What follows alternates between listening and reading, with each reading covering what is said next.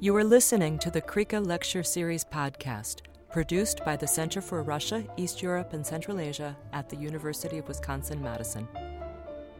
This and other CREECA podcasts are available on SoundCloud and iTunes. For more information about CREECA's lecture series and public events, visit our website at creeca.wisc.edu.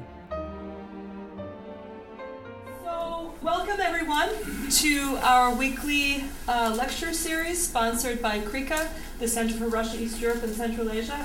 So, today our speaker is someone who I think uh, most of you know. Uh, Manon van de Water is the Vilas Phipps Distinguished Achievement Professor in the Department of German, Nordic, and Slavic, and is currently the chair of GNS. And Professor van de Water's research, teaching, and outreach reflects her dual interest in Russian literature and culture, and also theater for youth. She's the author of several books and articles on theater, including Theater, Youth, and Culture, a critical and historical exploration. And here I'll just editorialize. Here at Wisconsin, a lot of people speak about the Wisconsin idea and that the boundaries of the university should be the boundaries of the state. And I really feel that Professor van de Water is one of those professors who puts that practice into action. She is the um, faculty director of the Oak Hill Prison Humanities Project. She's received three Baldwin Wisconsin Idea Endowment grants for that project, and also for projects that bring university theater productions to rural school districts in south central Wisconsin. All that while being chair of GNS and maintaining her research. And her current research project is on Natalia Sats, one of the founders of Theater for Young Audiences in Russia, and that will be the focus of her talk today. So let's give her a warm welcome. Thank you, Jennifer, and thank you, CREECA, for the opportunity to give a lecture here on Natalia Sats and get, even if it's only for a very short time, uh, back to the research that I had to lay to rest in the summer of 2016. My aim was, and still is, after 33 weeks, of this chairing, to write a biography of Sats, who is known as the mother of theater for young audiences, or TYA, as we know it today worldwide. That is professional theater by adults for children and youth. Moreover, born in 1903 and uh, deceased in 1993, her life started before the 1917 revolution and ended in the aftermath of glasnost and perestroika and after the dismantling of the Soviet Union. And as such, this is my claim, everybody who can refute it, please tell me. As such, she may have been the only female, perhaps male, but I'm not sure yet, only female artist whose life spanned the entire Soviet Union, whose working life spanned the entire Soviet mm-hmm. Union. So before I go deeper into her early career, arrest, and exile, I will give a brief overview of the life of this remarkable woman so you have a better sense of who she is and what she accomplished. Natalia Sats grew up in a financially struggling but culturally rich environment. Her father was Ilya Sats, who composed the music for the famous production of Maurice Maeterlinck's Bluebird, directed by Konstantin Stanislavski in 1903 at the Moscow Art Theater. Oh, sorry, in 1908 at the Moscow Art Theater. Her mother, Anna Chesnia, was a singer. In her autobiographies, Sats recalls listening with her sister to the compositions of her father and the singing of her mother that filled the house, and the frequent visits of Sergei Rachmaninov, Konstantin Stanislavsky, Vsevolod Meyerhold, Vera Komissarzhevskaya, uh, Gordon Craig, among other notorious artists of the time. A precocious child, she built up personal friendships with Yevgeny Vakhtangov and actors of the Moscow Art Theater. And the picture here is actually, it's a little bit, she's a little older, a little further.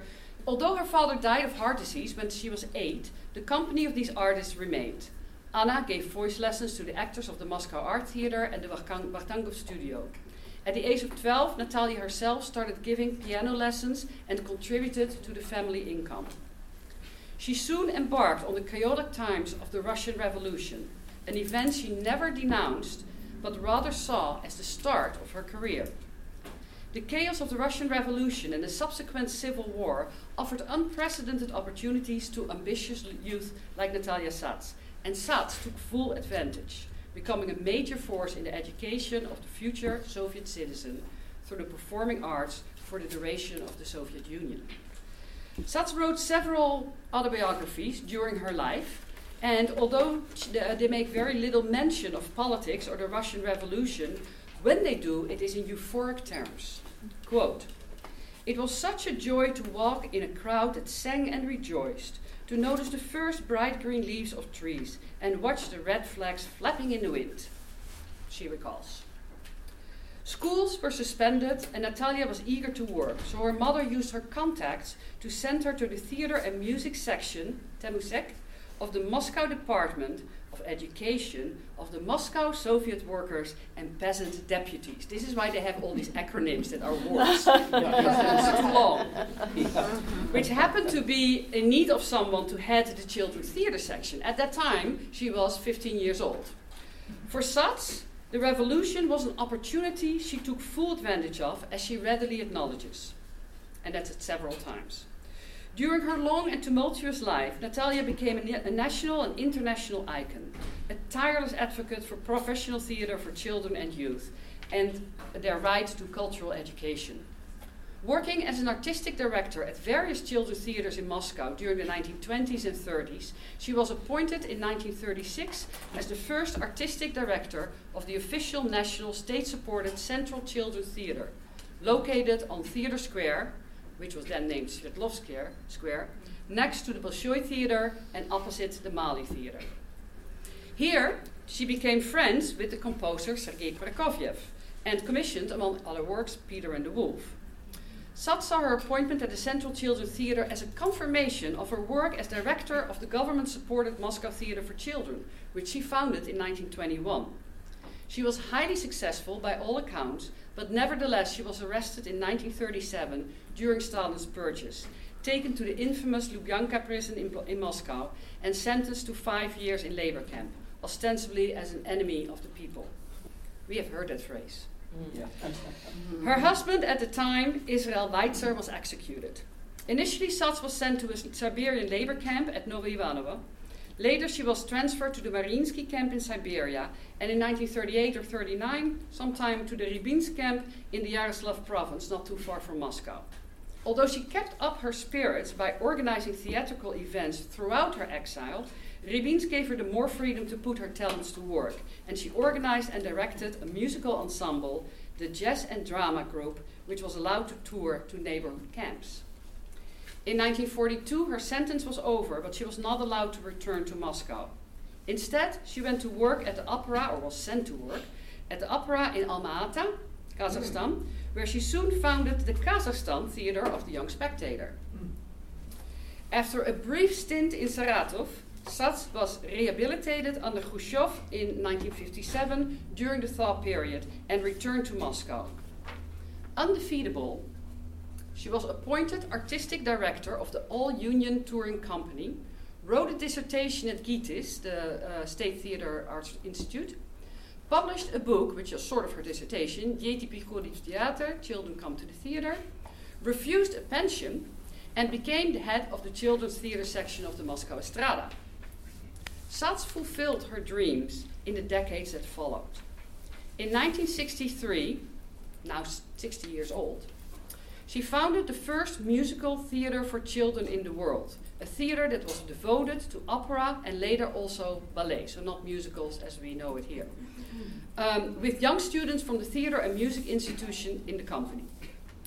Initially working without its own building, and later in a remodeled puppet theater, the specially designed and constructed Moscow State's Musical Theater opened its doors in 1997, 1979. Sats, now 76, supervised all aspects of the theater's design and constructions. For the next 16 years, she remained the artistic director of the Children's Musical Theater throughout the Brezhnev period into the period of glasnost and perestroika and during the fall of the Soviet Union until her death in 1993. Her husband, her fifth husband, mm-hmm. Viktor Provorov, a good three decades younger than her, took over the artistic direction. In 2000, the theater was renamed the Natalia Sats Moscow State Children's Musical Theater. And by 2013, the theater, under the direction of uh, Georgi Isakian since 2010, identified itself in, in English, to get away from that, as the Moscow State Opera and Ballet Theater for Young Audiences, named after Natalia Sats. So that is the current name. And they published this wonderful book. Sats' accomplishments and her methods at the theater in Moscow in the 1920s and early 1930s are cited in many sources as the inspiration to found professional theater, children's theaters, theaters for young audiences, among others in Japan, in Europe, particularly Eastern Europe, but from there to other European countries, and in the United States. Early theater for children and youth in other countries often came out of education and social work and was by definition amateur. Sats, however, from the beginning eschewed any notions of children's theater as second class and emphasized professionalism and aesthetics in art for young children. While retrospective notions clearly position Soviet theater for children and youth as an instrument of the totalitarian regime, the euphoric optimism of Sats, as of many revolutionaries in those times, was simultaneously naive and genuine. Sats was convinced of her mission. She knew where to go to, whom to talk to, and she was absolutely fearless. Part of this fearlessness may have been due to her childhood, which was mostly spent around grown ups, and important grown ups on top of that well known in contemporary Moscow culture and society. Part of it was undoubtedly related to her strong personality. She embraced the ideals of Marxism Leninism, although she never was a party member, but she had very important friends. She believed in theater for all, not only the cultural elite, and she was willing to do anything and endure a great deal to make this ideal come through. So it may be clear from this summary above that I just had uh, that much can be said about Sats and her contributions to theatre for children and youth, both in the Soviet Union as well as in the world. But for the reasons of the scope and depth, the remainder of this talk will highlight her path to success, placing her work in the historical context of the newly founded Soviet states, and then her unexpected uh, arrest in 1937 and her time in exile. Natalia Sats was a product of her time. She spent her childhood among the Russian Moscow intelligentsia and the cultural elite, which was in favor of the revolution and the Marxist ideology at the time. From her autobiographies, and there are many of them, some are overlapping, um, and there are autobiographies, which says a lot. They're somewhat tiring to read sometimes. It is clear that her father, Ilya Sats, from, uh, who lived from 1875 to 1912, despite his untimely death, had a lifelong influence on her, both in ideology, uh, ideological world, world outlook, as well as in aesthetics and the music, of course. Natalia was born in Irkutsk, where her father was in three year political self exile, ostensibly because he was prosecuted for helping the poor during a famine in the Volga area with money uh, made available by Leo Tolstoy.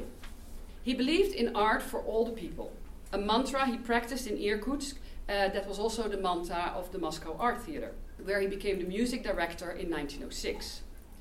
While mostly forgotten among contemporary composers, it was Ilya Sats who, according to Konstantin Stanislavski, quote, for the first time in the history of the theater, showed an example of how mu- music for the drama was written. Although autobiographies, and certainly those written under totalitarian regimes and subject to, to censorship, have to be interpreted with a certain skepticism and an awareness of the process of memory and forgetting, there's no indication anywhere or from anyone I talked to that Natalia Sats doubted the right of all children to high quality musical and theatrical experiences, even if she would have doubted the met- methods of the Soviet regime.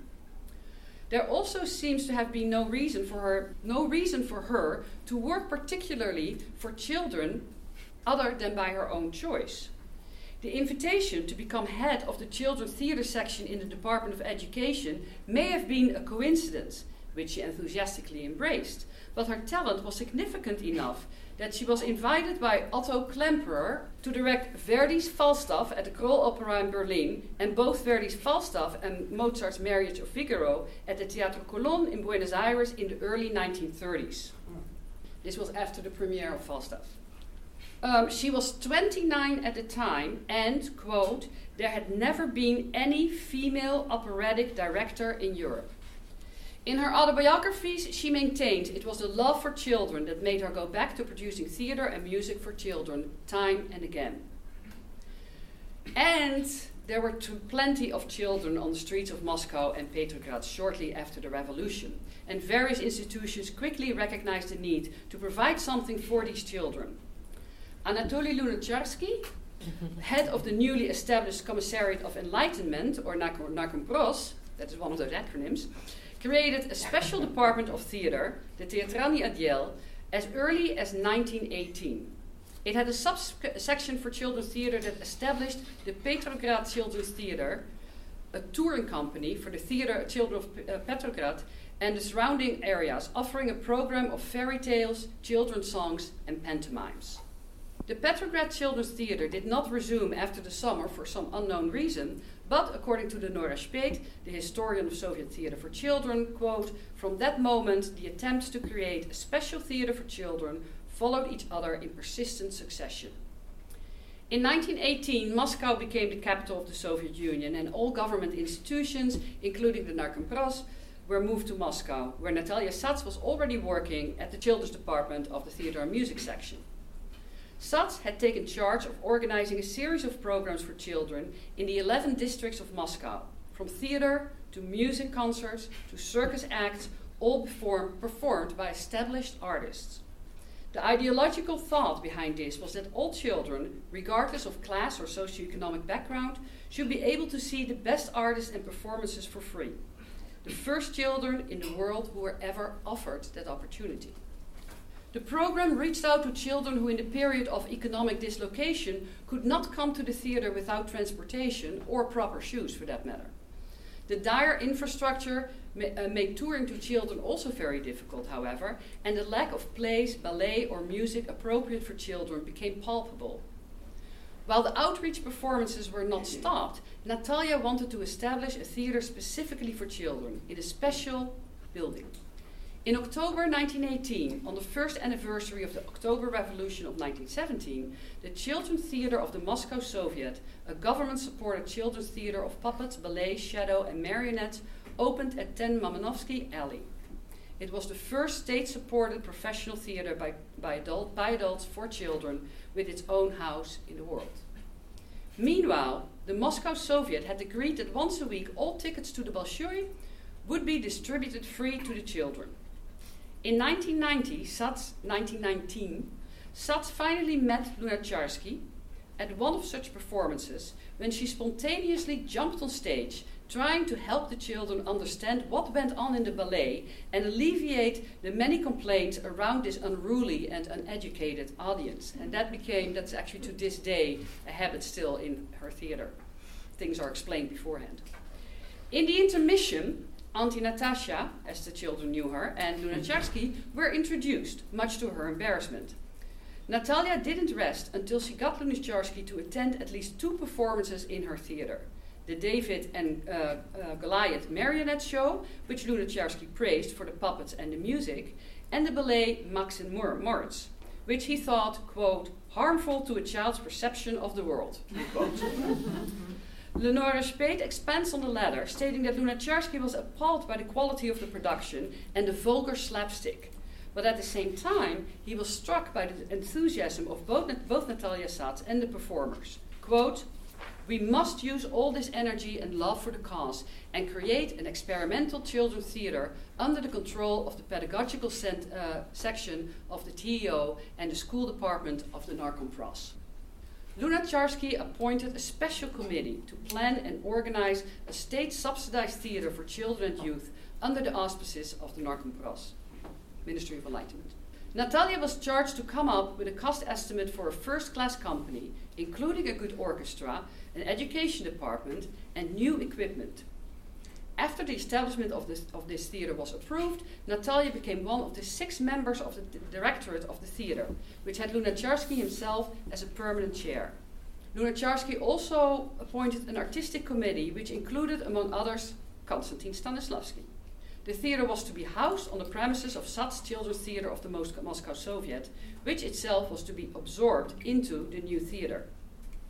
The rapidly emerging new leader, however, of the first state theater for children was, was Henriette Pascar. This is Henriette Pascar, a member of the directorate who was ideologically diametrically opposed to Sats and most of the others um, in the directorate.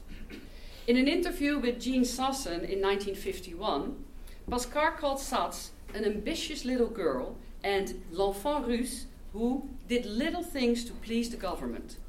Sats, on the other hand, accused Pascar of being, quote, very much in love with power and criticized her lack of political direction and the mystical, religious, and bourgeois elements she introduced in her play. Indeed, Pascar's ideological views seem to be completely alien to the newly established Soviet state.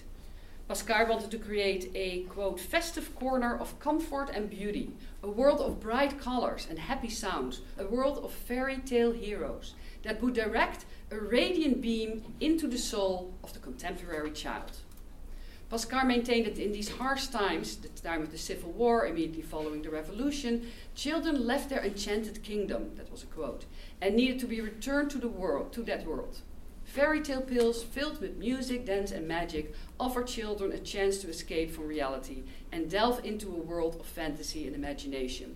Uh, as a side note, this is it's kind of like ironic, and in the biography, eventually, when I come to the latter half, this comes out was that in Natalia Sats's musical theater that she founded in the 60s, um, this was also the repertoire fairy tales, nice music, enchanted.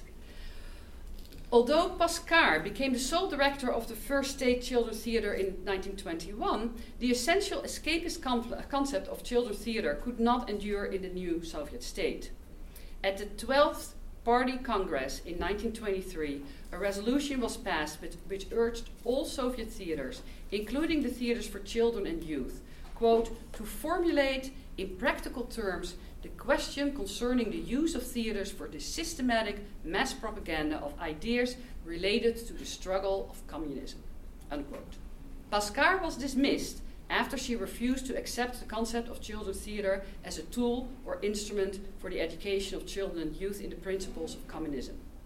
She joined her family in Paris, uh, and, you know, incidentally, also interesting, the painter, sculptor, and photographer Alexander Liberman was her son. Um, in biographies, in his biographies, you can find very interesting things about Pascar. Yuri Bondy, a student of Meyerhold, took over the theater. In her book, Mon Théâtre Moscou, Pascar describes her point of view in vivid terms, referring to Natalia Sats as Mademoiselle S. After the dismissal of the directorate of the First Theatre for Children and Pascar's rise to uh, sole leader of this theatre, Sats founded a new theatre for children and youth of her own, under the control of the Department of Education of the Moscow Soviet, which was a different department than the Narkompros. The Moscow Theatre for Children opened in 1921 in temporary quarters with a fairy tale production, The Pearl of Edelminu. The Pearl of Adelmina.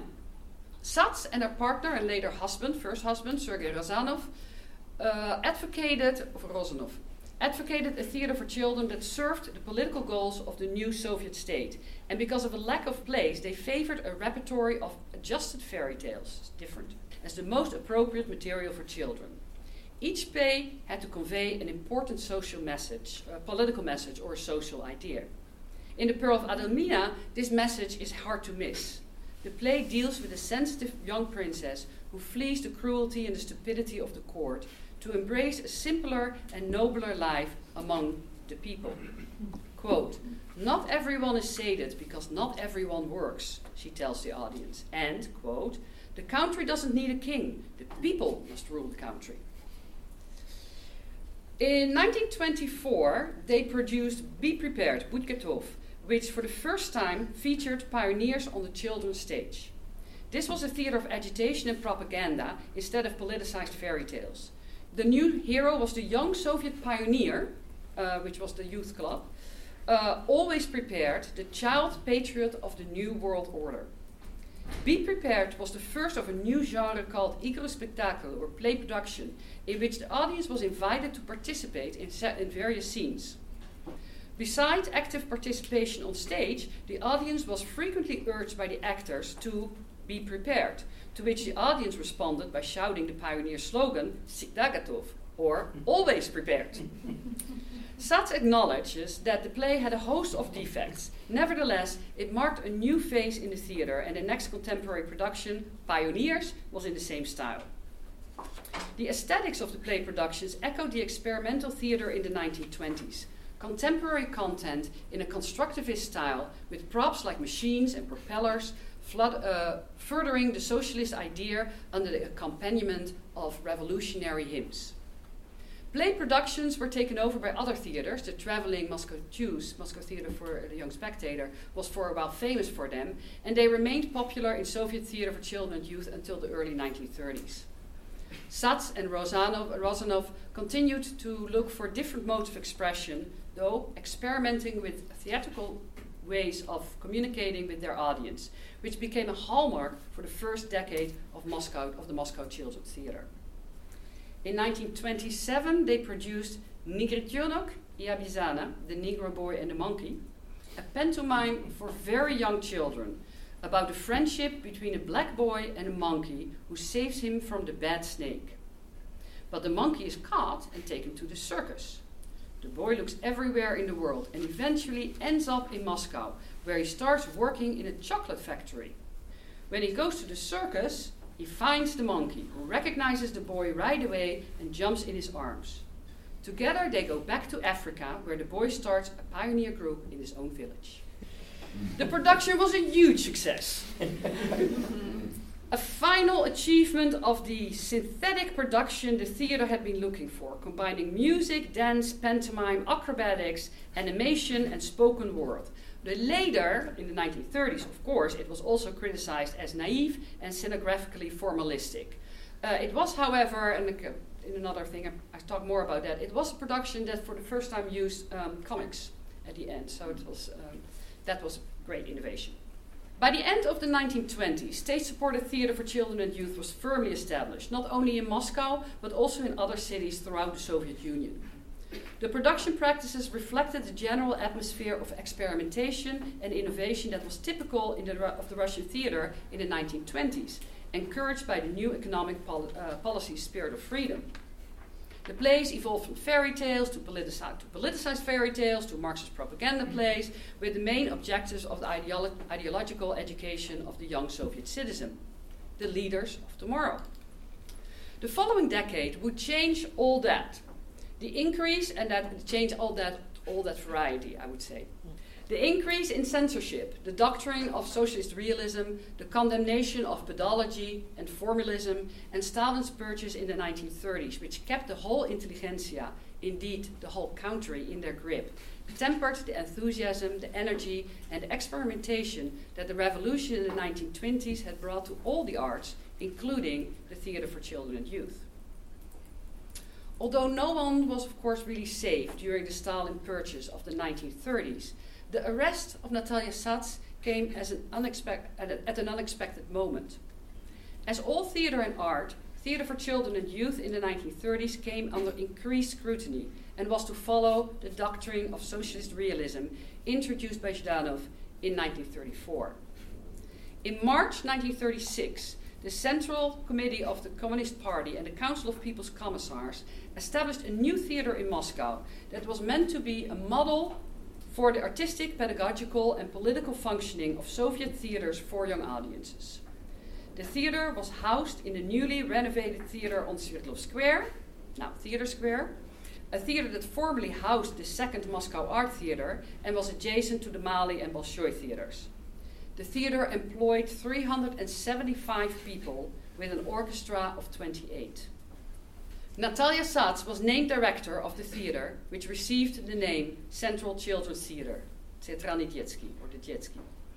Although it was officially hailed as a new theater, the corps consisted of the troupe of the Moscow Theater for Children, which was Sats Theater, taking along its earlier established tastes, principles, and traditions. And that is Lenora Spade, the historian, saying that, not Natalia Sats. Natalia Sats herself was convinced it was an endorsement of the practices of the Moscow Theater for Children, of which she was until then founder and artistic director. So the, Chel- the Central Children's Theatre opened with a production taken directly from the repertory of the Moscow Theatre for Children, Seryozha Streltsov, by uh. Seryozha is a, lo- a lonely boy of 15 suffering from depressions despite the love and kindness of his father, with whom he lives after his mother abandoned him. When he is unjustly accused of stealing, he tries to commit suicide by catching pneumonia on purpose, but is saved by his anemic teacher, who donates her blood. Seryozha's attitude then changes drastically. He learns to accept the life of his, the love of his father, his friends and teacher, and even develops a sense of patriotism. Quote, How fine it is to live in this country, he declares at the end of the play. There was seemingly nothing wrong with such performance during the short time she was director of the Central Children's Theatre. She attracted famous people such as Alexei Tolstoy, whom she persuaded to write a Soviet version of Pinocchio, uh, The Golden Key, and Sergei Prokofiev, here at the piano with Sats, uh, rehearsing Peter and the Wolf, which had its premiere at the, Mos- at the Central Children's Theatre on May 5, 1936. There are numerous accounts on why Sats was arrested in August 1937. Stories range from being accused of knowledge of illegal activities of Israel Weitzer, her husband at the time, who was the People's Commissioner of Domestic Trade of the USSR. Various sources rumored that she had an affair with the womanizer Marshal Mikhail Tukhachevsky, who was also shot, uh, along with six others, as an enemy of the people. Others speculate that the Ch- Central Children's Theatre became too popular with Westerners, as the US ambassador was in attendance at the night she was arrested. Her daughter Roxana says that Sats was arrested because she lent money to the wife of an already declared enemy of the, of the people who lived next to them. And finally, Jean Sassi maintains that Seryozha Streltsov fell in, in, uh, fell in disfavor because it was declared slander against Soviet school and the Soviet child.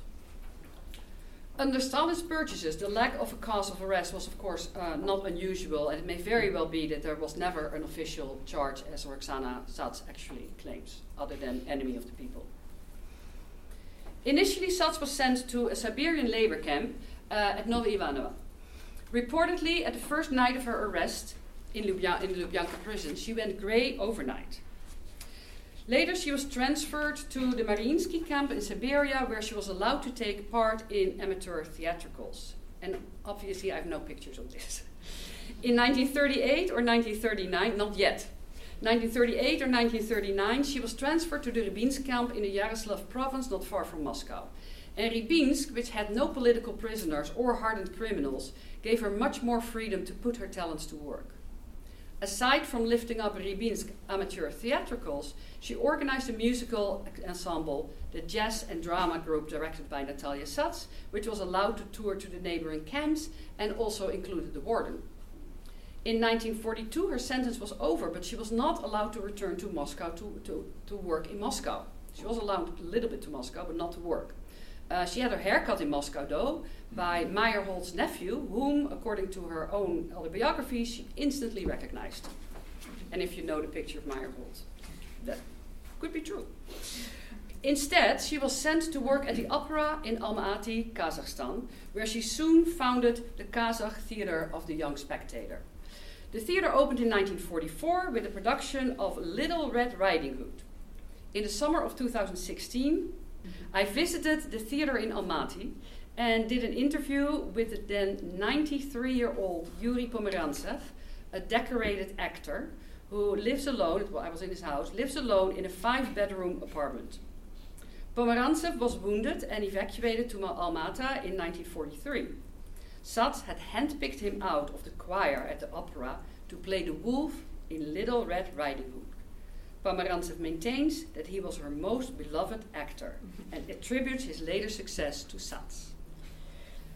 Somehow, for reasons that are not quite clear to me yet, she left Almaty and had a short stint in Saratov, which already had its own theater for young audiences. And some claimed actually that this theater was found days before Sats founded her theater in 1918. So I have to figure out more about that too. Sometime in 1957, she was allowed to return to Moscow during Khrushchev's thaw. However, she was not given back her job at the Central Children's Theatre as she should have been offered by law. At the time, the Central Children's Theatre was having a very successful time with Maria Knebel as artistic director, who was ousted from the Moscow Art Theatre, Anatoly Efros as director, Oleg Yefremov as an actor, who later became the director of the Moscow Art Theatre, Viktor Rozov as the house playwright. According to Anatoly Smeliansky, it was actually in the Central Children's Theatre where the thaw started. Sats, meanwhile, instead was appointed artistic director at the All Union Touring Company. And although she laments this disappointment in her autobiographies, she remains official loyal to the regime.